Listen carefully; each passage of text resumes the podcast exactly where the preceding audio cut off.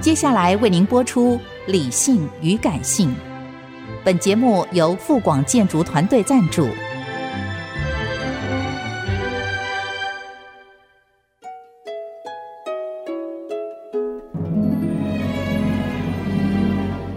理性与感性不是天平的两端，而是一方向另一方渗透、影响，暂时取得上风的过程。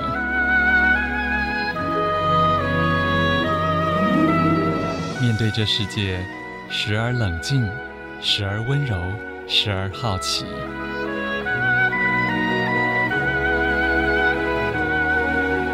我是陈乐融，陪伴大家一起理性与感性。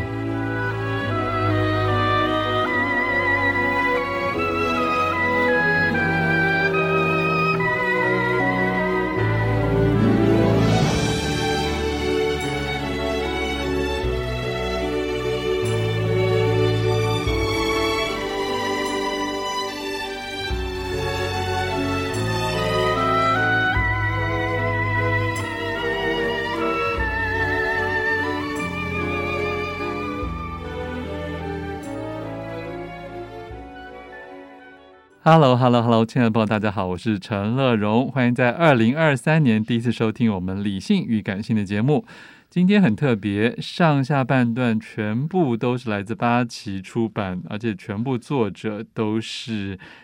绰号阿姨的刘仲敬先生，然后前来导读的也都是他们的总编辑富察， Hello，Hello， 所以今天这一小时都会跟你共度。哎，富察加阿姨这个组合听起来还不错，再加上乐就荣哥，就叫富阿姨，对不对？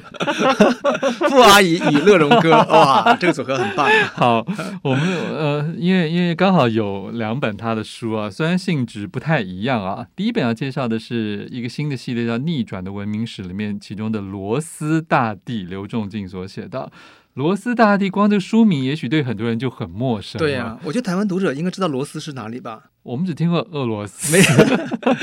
其实俄罗斯就是罗斯。是是是， 对对对，对，到底为什么叫罗斯啊？你先解释这个。好，嗯其实罗斯就是原来按照他们原来的那个斯拉夫语的发发音音对叫罗斯，但是翻译成中文之后呢，因为中文缺乏那个母音的部分，哦，所以一定要加个俄罗斯。就它不哦是、真的对它如果不加俄的话，它那个罗斯它已经发不出来的感觉。哦，所以就变成说中文写作的时候就变成俄罗斯了解，啊，就是大致上其实俄罗斯就是罗斯。 那当然，当然，我觉得要细微的区别是说，今天的俄罗斯是有有一个明确的疆域的国家的，对，可是罗斯大地呢是一个更大的一个空间，嗯所以今天的罗斯大地是包括哪里呢？包括乌克兰，包括白俄罗斯。嗯，嗯包括黑海北岸的其他国高加索呃一些国家，是也甚至包括波罗的海沿边的一些国家， 在传统上都属于罗斯大地。好，这个副标题说是成为欧洲而不能，逃离亚洲而不得的俄罗斯演化史啊，是就感觉就是。呃，有很多无奈啊，但是他的无奈里面也制造了全世界很多别的地方的无奈。对呀、这种无奈你想想看呐、 哎，台中人想成为台北而不能，成为台南也不也也不可。只能做台中。，对他那个，我们知道人类人类是人类的文明哈、 是深 深陷落在那个它的地域空间的。所以刘仲敬阿姨就说，其实俄罗斯这种次生文明啊，它是嗯不得已百般无奈之下发展成这个样子的。了解，因为我们知道，人类文明一开始的时候是从非洲出来之后，是在这个美索不达米亚的两河流域，嗯开始走嘛，一条是往往希腊罗马走，一条是穿过这个高加索山、黑海嗯往东走，就是到了我们到了所谓的东亚中国的地方。嗯那北部的寒冷寒冷地带，谁往哪去呀、那么冷，却冻死了 嘛，对不对？所以那个文明它本质上就是一种次生文明。嗯，那次生文明它的特质就会呈现出一种它没办法形成一种它自己的核心，嗯因为两大文明的主体，就东方跟西方的文明主体已经形成之后呢，它其实是到底是是什么？一些它边缘的它除非变成或说落败的，我除非我变成三足鼎立的第三足，我要不然我就只好在两者之间摇摆。了这就是解罗。斯文明的天生的一个悖论，嗯嗯，很惨啊哈、这里面的连人好像都有很多种族上的这个我们现在的理解跟当时的差别。起源对，是不一样的。对呀、呀对对呀哦，你要像不比要如说像解释斯一拉下夫，人到底是什么意思呢？对不对？嗯，斯拉夫是奴隶的意思，哦，然后罗斯这次 slave 呃对 slave，、嗯对，没错。那罗斯什么意思？罗斯，罗斯其实这里作者有解释哈，嗯他其实是最早的瑞典王公，就是波罗的海的那些贵族跟海盗，嗯嗯，海盗跟贵族往往是一体的啊，就是军事贵族跟海盗是一 是一体两面的概念，所以他们就是沿着这个沿着这个第聂伯河的贸易往黑海走的时候，嗯第聂伯河恰恰就是今天乌克兰中心嘛，乌东跟乌西那个正一个往俄罗斯靠，一个是往嗯往波兰靠的那条大河，那条大河的这个航运贸易是古代社会非常繁华的一个，就像大运河一样的概念。所以就是那个瑞典王宫呢，这个承担这个运河贸易的时候呢，把周边散落在第聂伯河周边的这个社群哈，慢嗯慢组织起来了。所以这个“罗斯”这个词呢，其实是瑞典语的发音，嗯了解是王宫的意思。好，对，所以这里面啊有这么多的分歧，跟这么多历史上的偶然与是必然呢、但是这个书中有讲到说，好像是信仰嗯使得他们曾经产生过一个重大的、关键的凝结。一个整体的感觉。这是因为我们知道哈，这个俄罗斯这个土地今天都还是是一个特质，就是地多人少。对，像美国西部早年也是一样的，当你地多人少的时候呢，这个人呐、就各自生活就很好了，哦，我们不必去整合在一起干嘛，就是我们自己过自己的日子就 OK 了嘛，对不对？嗯可是你人多以后了，像我们台北市那么拥挤的时候，我们就必须变成一个社群，然后互相冲突，达成妥协，进行一个共同的一个管理。那俄罗斯先天呢就是广袤的地理空间嘛，那这些人怎么能够被视为同一种人呢？对啊、是因为这个东正教，东正教的教士从这个呃黑海北上，嗯然后开始传播教义的时候呢，让他们承认为说啊，原来我们都是东正教徒。哦，，对，那这样这是一个非非常重要的整合力量。是。可是，在这个里面，当然这个宗教整合完之后，政治一定会还是又跑来当上层结构的一个主宰者啊。对所以，在这片大地上的政治结构有没有产生过一些主要的变化？对，这也是那个刘仲敬他在分析俄罗斯一个很重要的一个点，就是我觉得阿姨哈有一个很重要的一点，就是基本上我们所有的这个历史分析都很少提，因为我们都提喜欢提上层建筑，对不对？对、啊，比如说中国唐宋元明清，是啊，啊，那些人来源不同，可是呢，就变成一个中国。可是阿姨她不是，她很在乎下层的基层共同体是如何组织跟建构的。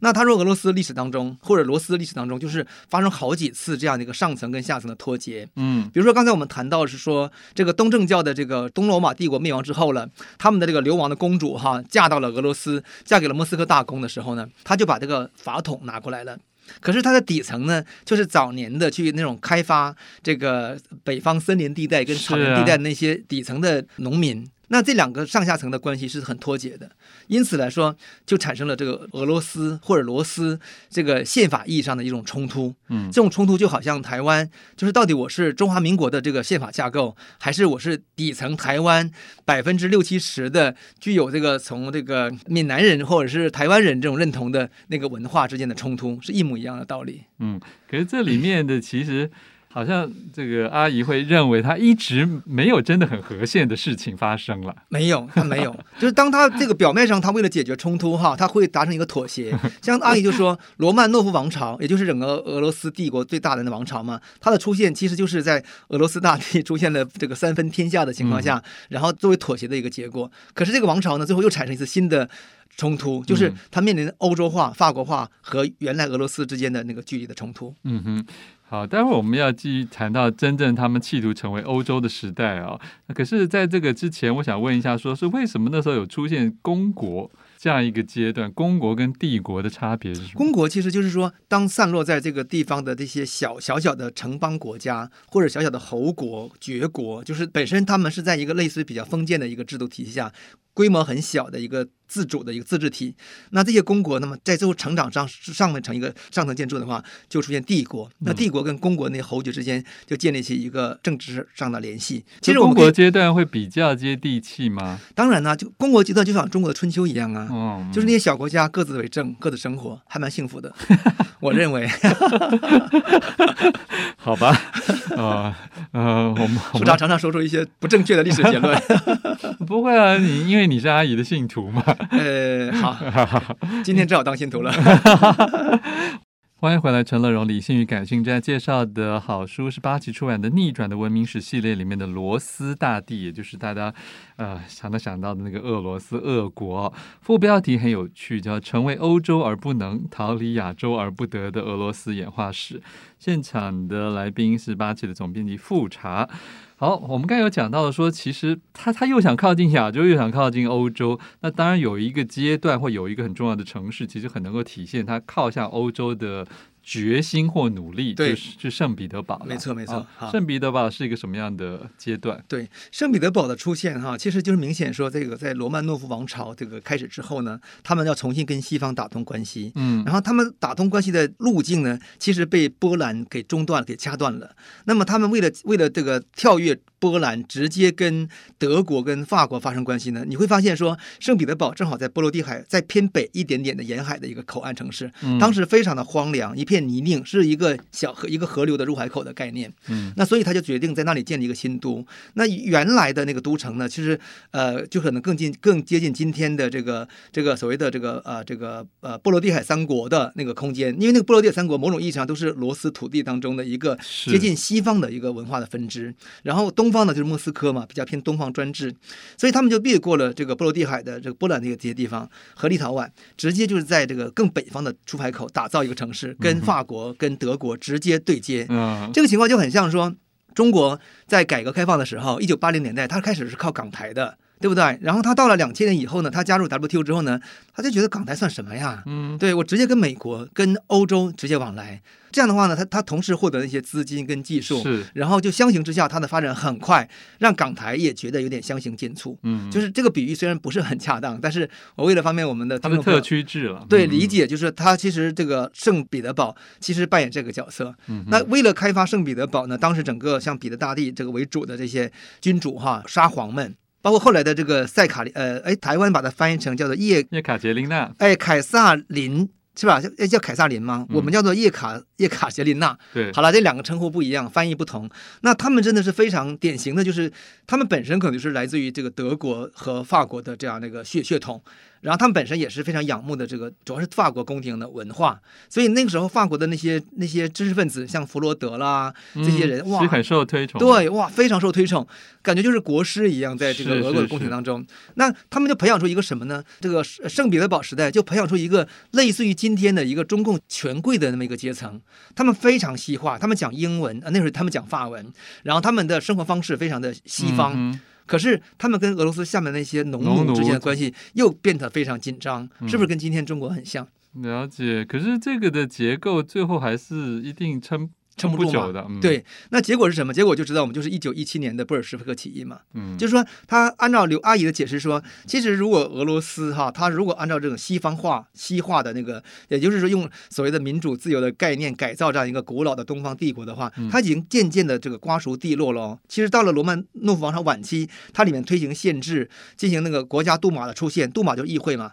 它其实已经完全按照西方的路线路线走了，比今天比今天中国好太多。嗯其实中国的哼人大，大家知道，它还不是一个西西方意义上的一个议会制度嘛。可是俄罗斯已经很接近了，可是革命发生了，然后一切戛然而止，哦，就是中断了。了解，，对，那他认为中断的原因就在于俄罗斯这个庞大帝国的宪法体制是不支持的，所以他说解解法很 简，解救方式很简单，你俄罗斯不要维持一个大帝国呀，你把它你分裂成几块，你西方归西方，东方归东方，你不就好了吗？没有人会愿意这样自宫的啊，不是，是因为那些上层圣彼得堡的贵族跟权贵的利益是是啊需要一个底层的人民像韭菜一 样被。被来收供割养的来供嗯养，对，这是他们最大的的需求。但如果底层人民有力量的话，我就不要你的西方嘛，我就变成一个东方的一个小国家，好不好呢？是嗯可以的哦。嗯，小国家有小国家的运作方式嘛。是，可是我们很少看到俄罗斯这个这样的一个历史解读，这也是我们在编这个《罗斯大帝》这本书时候收获最丰的地方。嗯，可是这里面我们就会发现，现在觉得好像不够强大的，曾经也曾经在他们的罗斯大帝的进程上产生过阻挠的力量嗯的一些国家，你说哦立波陶宛啊兰、吗瑞典、立德，对这些都一样啊。对就好像曾经他也曾经当过这个很重要的，偶尔也成为迫害的一方啊。哎，其实我觉得这个像呃立陶宛、乌克兰跟这个这个包括波兰哈， 嗯，哎在这个罗斯土地当中或跟俄罗斯的关系当中，他们其实历史上绊脚的非常大哟。。对啊呀、是我们今天被忽略掉，被忽略掉了。我们可以讲，罗斯大帝里面一直有两种力量，一种力量就是西方力量，嗯，当时西方是主要是以波兰为主，他们的是天主教的概念，然后一种是东方力量互相的冲突跟制衡。那么历史当中它一直在摇摆，所以我们看到就是呃比较先进的那一方向呢，其实都是靠近西方的方向。嗯，嗯如果一看到它的分落后时候，就比较偏向东 方，这个毫无疑问，嗯嗯，这也是人类不可避免的规律了。实际上，对，因为东亚一直是洼地嘛，对不东亚是洼地对好，可是最后，我相信很多人主要在书市看到这个时候会想一点点了解，是因为当然今年的俄乌之战嘛，对嗯对对吧对，可是好像这里面比较不可能提到那么新的呃，对这本书时里事面的发展，对这本可是书它还是有乌克兰，有，因为这因为乌克兰本来就是罗斯大帝的一部分 嘛，